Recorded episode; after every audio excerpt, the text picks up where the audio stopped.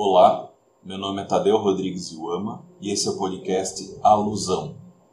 Chegamos no capítulo 4. Nem vou tentar falar o título do capítulo, porque é de um idioma provavelmente vindo do Empire of the Petal Throne, que é uma coisa que parece élfico do Senhor dos Anéis. A ideia do Fine é partindo da noção de que os RPGs de fantasia são sistemas culturais, é discutir em profundidade os mitos de um dos RPGs que ele está estudando, que é o Empire of the Petal Throne, discutir como se formam as peculiaridades culturais de um grupo pequeno, que é um grupo de jogadores, é um processo que ele já traz essa discussão de trabalhos anteriores, que é o que ele chama de idiocultura, cultura de pequenos grupos. E em seguida relacionar esses mitos de um sistema cultural do Empire of the Petal Throne com a agência dos jogadores, né? Agência que é um termo que eu estou trazendo, não é um termo que o Fine utiliza. Mas enfim, é relacionar esses sistema mítico com as idioculturas. Empire of the Petal Throne é criação do N.A.R. Barker. É um paracosmo. Barker alega que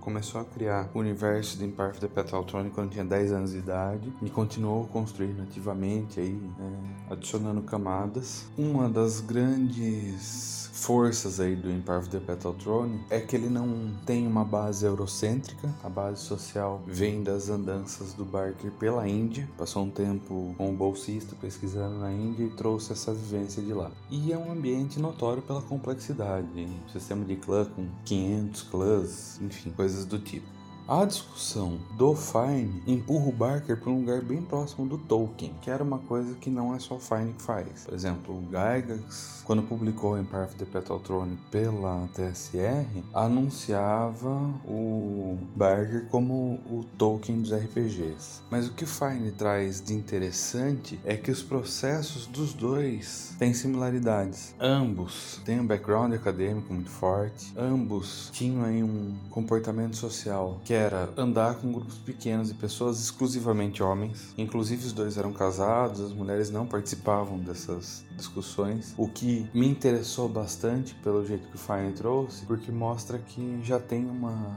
uma relação aí de um negócio só masculino na base, né? Então é um processo que parece ser reforçado depois nos FRPs novamente, né? Se a gente pega a Terra-média do Tolkien, por exemplo, é um mundo quase predominantemente masculino, são exceções aí as personagens femininas de destaque. E o Barker, assim como o Tolkien, tinha uma certa obsessão com o mundo que ele criou, a ponto de, de novo, assim como Tolkien, lidar mais como se ele estivesse relatando uma história que ele ouviu do que criando. Era a postura que eles tinham. Eles se colocavam como relatores de um mundo com algum nível de realidade. Tanto é que o Barker discutia o quanto o jogo se passava num mundo que não era o mundo real que ele tinha criado. Falava que a criação dele era muito mais complexa, que era o que ele chamava de real, e que o jogo era uma simplificação. O Fine até traz ideia aqui da comparação com Marshall McLuhan, que falava que jogo era um modelo cultural. Se é um modelo cultural, ele está enfatizando algumas coisas e ignorando outras. Né?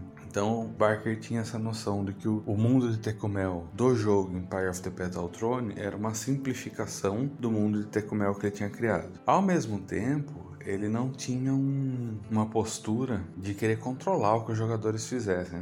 Falava que cada jogador comprasse o jogo era dono de um mundo. Ele considerava cada mundo de jogo de Tecumel uma realidade alternativa. Então, é, ele incentivava. Não é porque eu quero, sei lá, que o imperador continue vivo que no seu jogo ele precisa continuar vivo. No seu mundo de Tecumel ele morreu. Enfim, e daí, depois de apresentar o Empire of the Petal Throne, o Fine vai discutir as idioculturas de fantasia. Cito ele: Todo grupo desenvolve uma cultura que eu nomeei como idiocultura. Uma idiocultura é um sistema de conhecimento, crença, comportamento e costumes peculiar a um grupo interacional aos quais os membros se referem e tomam como base para interações futuras. Os membros reconhecem que eles compartilham experiências e que essas experiências podem ser referenciadas com a expectativa que elas serão entendidas pelos outros membros e podem ser empregadas como um construto de um universo compartilhado discursivo. E aqui o Fine aponta para já de cara uma coisa super importante dos FRPs. Os grupos de jogo desenvolvem uma cultura para os seus membros dentro do próprio jogo e simultaneamente, enquanto grupo de amigos, eles desenvolvem tradições. Então existem dois níveis aí de construção cultural: amizade entre os, as pessoas e a cultura que está sendo construída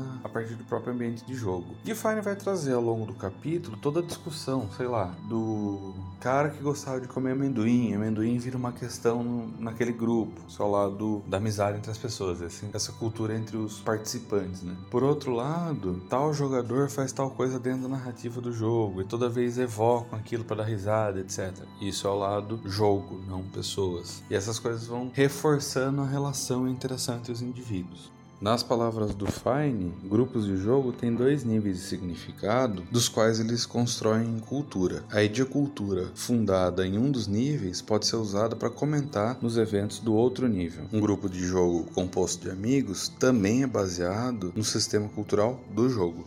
E daí ele vai chocar as duas coisas, né? Ele vai colocar essa ideia de cultura em relação ao Empire of the Petal Throne.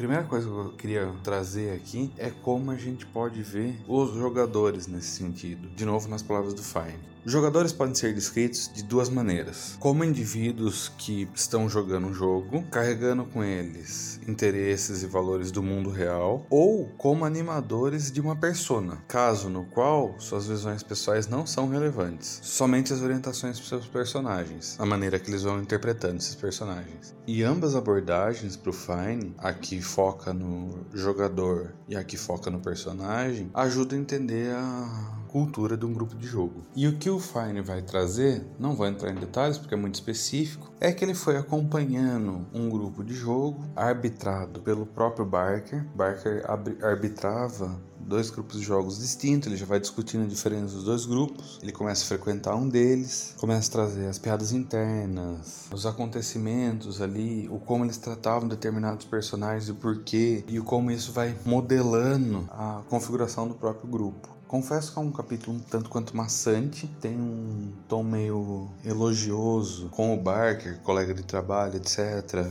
é, atribuindo uma genialidade que é enfadonha às vezes. Mas a discussão é boa, principalmente o final dela. O final dela parece trazer um indício muito forte de uma coisa que ganharia corpo poucos anos depois do, da discussão aqui do Fine. Que é a ideia de que muitas vezes as pessoas iam nas mesas de jogo do Barker para ver a criação do, do mundo de fantasia dele, do paracosmo dele, crescendo. E, de alguma maneira, irem se inserindo nessa narrativa. Mais do que um jogo propriamente dito. Lembro que os grupos eram um de segunda-feira, outro de quinta-feira. O grupo de quinta-feira estava mais interessado no aspecto lúdico. O grupo de segunda-feira, que é o grupo que o Fine frequentou, era um grupo mais interessado na narrativa e no paracosmo do Fine. No finalzinho do capítulo ele vai trazer que a relação ali lembrava a ideia de que era o surgimento de algum tipo de culto. A diferença é que não visava permanência, era uma coisa muito mais efêmera, né, o jogo. Mas essa relação de que um sistema de significado estava sendo construído e desenrolado na frente de um grupo muito seleto de pessoas, pro Fine parece o nascimento da lógica de um culto.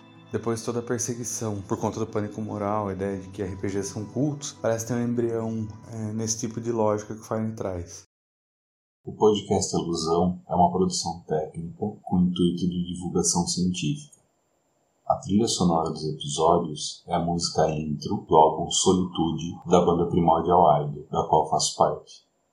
As imagens do podcast foram criadas pelo artista visual Luiz Falcão, a quem agradeço. Para entrar em contato, enviar e-mail para tadeu.rodrigues.iuama.gmail.com